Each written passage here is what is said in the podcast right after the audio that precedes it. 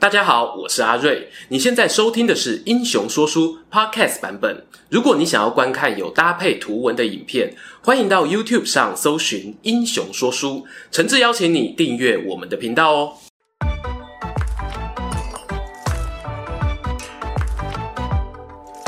Hello，英雄说书的观众朋友，你们好，我是说书人阿瑞，替大家带来精彩的英雄故事。前不久啊，我们介绍了东汉皇家补习班班主任兼刘备的启蒙恩师卢植。今天呢，要来介绍一个同样活跃于黄巾之乱前后，而且跟卢植啊都有在平乱过程中立下大功的英雄。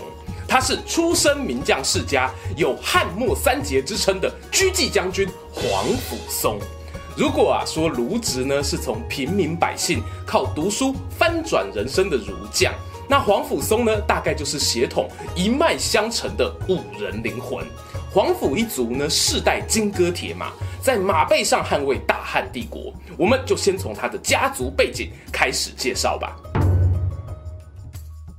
黄甫嵩字义真，他的家族出身安定朝那。大约是在今日宁夏回族自治区境内。阿奏官至大汉度辽将军，负责戍守北疆。阿公黄甫琪是扶风都尉，父亲黄甫节是雁门太守，叔叔黄甫归又是度辽将军。套句现在的话来说，哈，他家男生啊一字排开，那是梅花星星满天飞，一屋子的将军上校啊。而皇甫嵩本人在黄巾之乱发生的当下，也已经做到北地太守，没有辜负家族名号。不过五官世家似乎容易让人有个刻板印象哦，那就是个性固执，说一不二。这一点呢，在他叔叔皇甫归身上可说是完美的展现出来。黄甫归早年呢，虽然和西羌作战拥有战功，但他也得罪了外戚派系有跋扈将军之称的梁冀，同时呢，又看不惯宦官巴结作风，所以只要是外戚或宦官掌权的时候，归叔啊就拒绝当官，返乡呢开补习班教授经学。哎，要知道哦，你活在东汉末年，哎，这就像问你说晚餐要吃饭吗？不要。要吃面吗？也不要。啊，你归去甲骨白后啊，还真的有牛排吼。汉桓帝啊，知道皇甫归虽然个性别扭，但真的很会打仗，就找个机会呢，用公车特征的方式给足了面子，请他出来讨伐山贼，然后顺势拜为中郎将，平定陇西，打通了凉州，许多羌族部落纷纷请降。不过，皇甫归在外地驻守多年，却因为不喜欢汉人结党营派，逢年过节啊也不送礼高官啊，最后呢留下一个中外病院的尴尬局面，还被举报说靠着贿赂羌人，所以他们才愿意投降。你看，都收到黑函哦，结果朝廷中还没有多少知识分子替他讲话。尽管《后汉书》的作者有还他一个公道啊，但黄甫归的臭脾气呢，还是让我印象深刻。然后话就要说回皇甫嵩身上了，不知道哦，他是不是也有去叔叔的补习班上过课，口水吃多了，叔侄俩的个性还真的很像啊，一样讨厌宦官，又一样不去跟知识分子结党结派。尽管皇甫嵩年少就有文武双全的美名，但面对太尉陈蕃、外戚大将军窦武的征召，他都拒绝。对，小松松哦，跟叔叔一样，不吃饭也不吃面啊，就喜欢吃牛排。所以啊，他也等到了汉灵帝的公车特征，当上议郎，然后转调北地太守。以一个无党无派的身份开始当官了，迎面而来的挑战呢，就是那场经典的黄巾之乱。由张角三兄弟发起的黄巾民变啊，其实是有一定程度的组织规划的。原本甚至和洛阳的中常侍取得联系，打算内外同时举兵，一次推翻朝廷。不料事机败露，京师内的叛党呢，遭到诛杀上千人，也提前引爆各地的叛乱。汉灵帝这时候啊也不傻了，立刻集合大臣召开紧急会议。皇甫嵩呢在会议上提出了平乱三支箭：第一，解除过去派系恶斗导致的党禁；第二，启动国库中的紧急预备金；第三呢，把皇家牧场中的骏马通通放出来补给军队。我们啊，跟黄巾贼拼了！国难当头，将士用命。黄甫嵩呢，家学渊源，对于作战的见解肯定啊是没问题。皇帝立刻采纳他的建议，召集精锐部队，命令小松松为左中郎将，搭配朱俊为右中郎将。这一对东汉末年的左右护法就这样率领大军，浩浩荡荡往颍川黄金贼的据点出发了。没错，这一幕也是小说《三国演义》的开篇名场面，该登场的人一个也没少。就说右护法朱俊呢，并非出身名门，年少时啊有过一段困苦的日子，幸好当上公务员，才有机会改善家境。他是非常懂得看长官脸色办事啊。这一趟出门讨贼，就以先锋之姿迎战黄巾大军，但不幸寡不敌众，兵败溃逃。黄甫嵩一看不妙哦，连忙率军跟上，抵达长社这座城池驻守，企图稳住战线。但这任务呢不简单呐、啊，城墙外头飘扬着数以万计的黄头巾，根本就是直棒总冠军赛的兄弟主场啊！城内守军呢面露忧色，黄甫嵩哦心知是时候激励一下士气了，把大家叫到联集合场。各位以为打仗啊是比谁的人头多吗？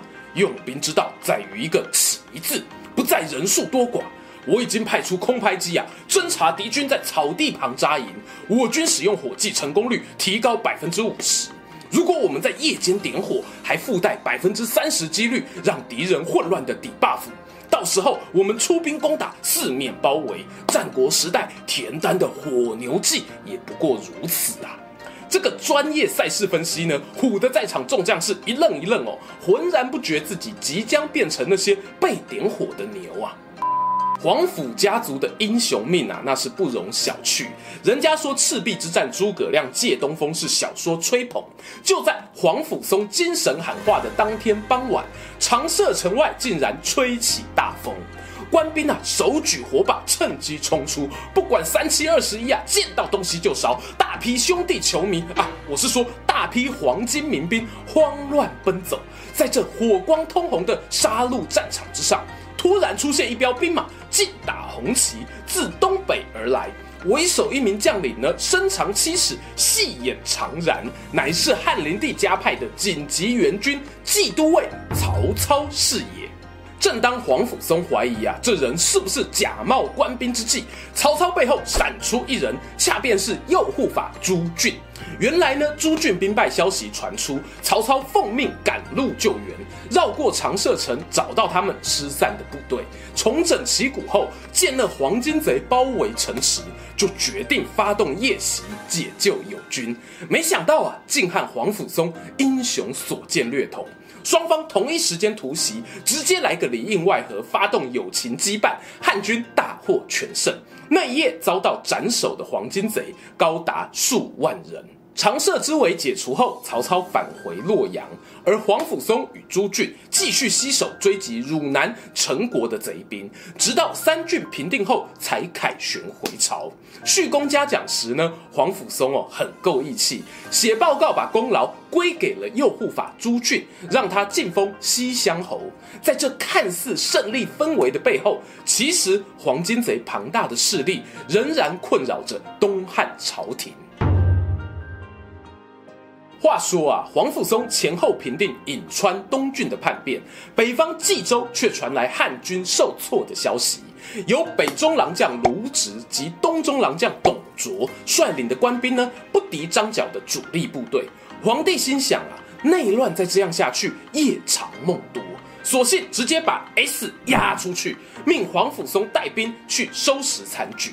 有个有趣的小彩蛋哦，不知道大家有没有发现？稍早我们提到皇甫嵩与朱俊是官拜左右中郎将，而这里的卢植与董卓分别是北东中郎将。哇哩嘞，现在是怎样？中郎将大放送呢？其实哦，中郎将原本是属于中央禁军性质的武官，但由于呢黄巾之乱哦范围甚广，地方刺史往往无力平乱，在黄甫松的建议之下呢，让朝廷派出部分的禁卫军协助地方，并且授予他们就地招募义勇兵的权利。就这样啊，禁军武官呢不再只是驻守金鸡皇城，而是走南闯北，干涉起地方军政了。当然，我们在何进那支影片也说过，这个决策是祸福难料啊。就算知道我日后会因为这样导致国家陷入军阀割据的局面，但面对野火烧不尽的民乱，你是皇帝，你有胆不派兵镇压吗？好了，镜头哦，还是先转回黄甫松身上。他接到出兵命令后，就继续带着部队千里跋涉来到冀州，在广宗这个地方呢，迎战张角的小弟仁恭将军张良。或许是舟车劳顿啊，两军初次交锋打得难分难舍。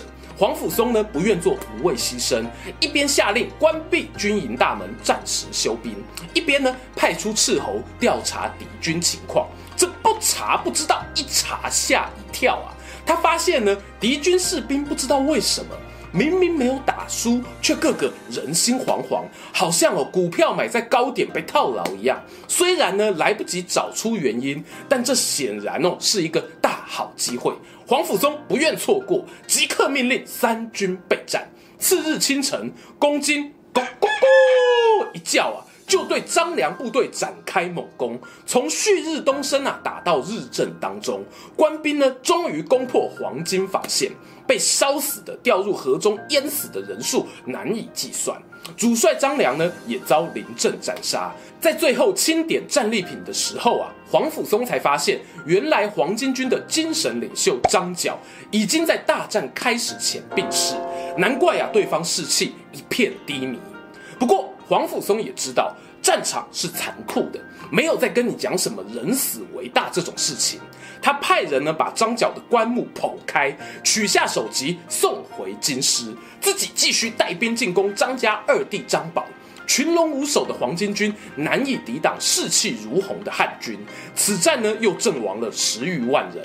黄甫松啊，甚至在战场旁边用敌人的尸体堆叠起高高的土垒。可见死伤之惨重。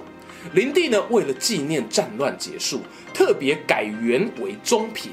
黄甫松也升官到左车骑将军，领冀州牧的高位，封邑合计有八千户。这个封赏呢，几乎哦是要直逼东汉开国功臣的等级喽。而黄甫松担任了冀州父母官之后，体恤人民刚经历了无情战乱，还向皇帝啊奏请减免民众一年的田租，让军民百姓呢感恩戴德。眼看就是一个王子与公主过着幸福快乐日子的 happy ending，但是呢，意外接着就发生了。由于黄甫松民调扶摇直上，就开始啊有人来抱他大腿，甚至怂恿他自立为帝。从开始听到这里的观众朋友，当然会知道黄甫家族的人什么没有啊，就是一颗死脑筋。我身为大汉臣，死为大汉魂，称什么帝呀、啊？那个不识相的幕僚摸摸鼻子走了。然而也不知道是不是风声传到了朝廷。加上呢，不久后陇右有边章、韩遂等军阀作乱，汉灵帝下诏黄甫松从东方移师到西边的长安镇守，同时呢还派了一个副将随行，大家很熟啊，叫做董卓。这里呢先说结果，这场战争啊导致黄甫松被拔去了将军位，黯然下台。可他呢并不是打败仗哦。而是无功免归。简单说啊，就是没有积极进攻获得战果啦。讲白了，其实也和他一向疏忽政治联盟有关。当时的状况是呢，韩遂等西凉勇士往前推进到三府地区，黄甫松认为光靠官兵难以抵挡，请求征召乌桓骑兵协同作战。但朝中有人说啊，乌桓不够力啊，应该找鲜卑部落来帮忙。另一个人呢，听到了又表示。鲜卑态度反复啊，不如找西羌部落还比较可靠。汉灵帝心想，嗯，你们意见都不错啊，不如我们开个会来决定吧。这场景大家有没有很熟悉呢？皇甫嵩哦，在前线会登的修啦，群臣在后方慢慢开会，苦无支援的他，当然啊不敢冒险出兵邀战。就这样哦，被当时十常侍的两个大头赵忠与张让逮到机会弹劾，以作战不利的理由撤换掉了。顺带一提，皇甫嵩呢和这两个宦官是有旧怨的。当初还在讨伐黄金张角的时候，皇甫嵩路过邺城，曾经没收赵忠的一间豪宅，而张让呢，则是跟皇甫嵩索取过五千万的贿赂，没有成功，也是东汉命不该绝啊！接替西边防线的人是董卓与张温，另外还有最后的虎将孙坚助阵，终于还是度过了第一次陇西危机。然而有一就有二。中平五年，公元一八八年，凉州叛乱再起，叛军包围了陈仓。这是一场领先诸葛亮第二次北伐四十年的陈仓之战。汉灵帝呢，生怕有失啊，召唤了董卓与皇甫嵩联手出击。但他们两人呢，对于作战想法很不一样。董卓认为应该火速救援陈仓，但皇甫嵩呢却认为陈仓是个小钢炮等级的据点，没有那么容易被攻破。等敌人啊粮尽退兵再追击就可以了。哎，这敌人退兵的第一步啊被嵩哥料到了，他正准备上前追击，轮到董卓出来哦，秀一手《孙子兵法》。哎，神拜啊，人家说穷寇莫追，你没听过吗？什么穷寇啊！他们是打累了自己退兵，这叫疲弊之师。此时不追，更待何时？军人世家哦，还真的不是盖的。黄甫嵩的第二步呢，又猜对了。他独自进军啊，逼死了叛军首领王国，又是一次斩首上万的战功入袋。这让董卓呢心中哦满满不是滋味。陇西平定之后，董卓被拜为兵州牧，和时任左将军的皇甫嵩并列为两大军系的领袖。然而，董仲颖之心，路人皆知啊！朝廷接着下令要求他把兵权移交给皇甫嵩，他迟迟没有动作。皇甫嵩的侄儿呢，建议叔叔应该趁机讨伐这个潜在的叛贼。不过，忠君爱国的叔叔表示呢。叛贼这件事情啊，不是我们自己说了算，看党主席决定。我是说，看皇上决定怎么办吧。于是，在朝廷又一次催促之下，董卓呢才心不甘情不愿地交出了兵符。不幸的是啊，没多久，汉灵帝就居居下台领便当。董卓呢带着亲信部队进入洛阳，掌握朝政大权。他逮到机会啊，当然想要报横夺兵权之恨，传令给老将军皇甫嵩，命他回洛阳担任城门校尉。当时呢，嵩哥的部下都苦劝，不要去呀，董卓不安好心啊，倒不如我们以精兵三万迎接天子，号召东边的汝南袁家一起发兵，东西夹击，必能消灭国贼。这计策听起来万无一失，对吧？但我们皇甫嵩是最讨厌这种组成小圈圈、什么包围网的党派之争啊！他坚持自己的军人傲骨，一匹孤狼啊，前往洛阳上任。果然呢，一进城哦，就被逮捕下狱，甚至传言即将要被执行死刑。消息呀、啊，噗一下就飞到西边的长安，皇甫嵩的儿子皇甫坚寿耳中。蓝麦公拍地出后顺啊，人的基因哦，传久了也是会突变的。这个皇甫坚寿竟然哦，没有他们家族那种政治好脏脏我最干净的孤高气质。相反的，他和董卓呢，还有一点点私交。一听说啊，父亲被收押，立刻从长安开夜车直奔洛阳。抵达京城时呢，董卓正和大臣饮酒作乐，皇甫坚寿闯进宴会现场，当场扑倒在地，虎目含泪，对董卓小以大义呀、啊：“我们难道不是朋友吗？你不为了国家，也为我想想啊！”在座的客人哦，无不动容啊，纷纷过去要搀扶，但坚寿呢，趴着纹丝不动。直到董卓呢上前牵他，才站起身来入席共坐。你要说这没有一丁点秀的成分，我是不相信啊。政治本来就是需要表演的，而黄甫家呢，终于出一个懂政治的人，其实啊是可喜可贺。当天宴会过后，董卓就释放了黄甫松，并且拜为议郎，担任御史中丞，负责呢监督自己有没有好好处理国政。失去兵权的黄甫松啊，真的能发挥制衡效果吗？在他个人传记中哦，有一个记载挺有意思。董卓后来搬家到长安时，命令文武百官列队迎接，黄甫松也站在队伍中。就在啊，他要下拜行礼的当口，董卓抢上前扶了他一把，对他说啊：“义真啊，你现在有没有一点佩服我了？”黄甫松呢，仅仅面露微笑答谢。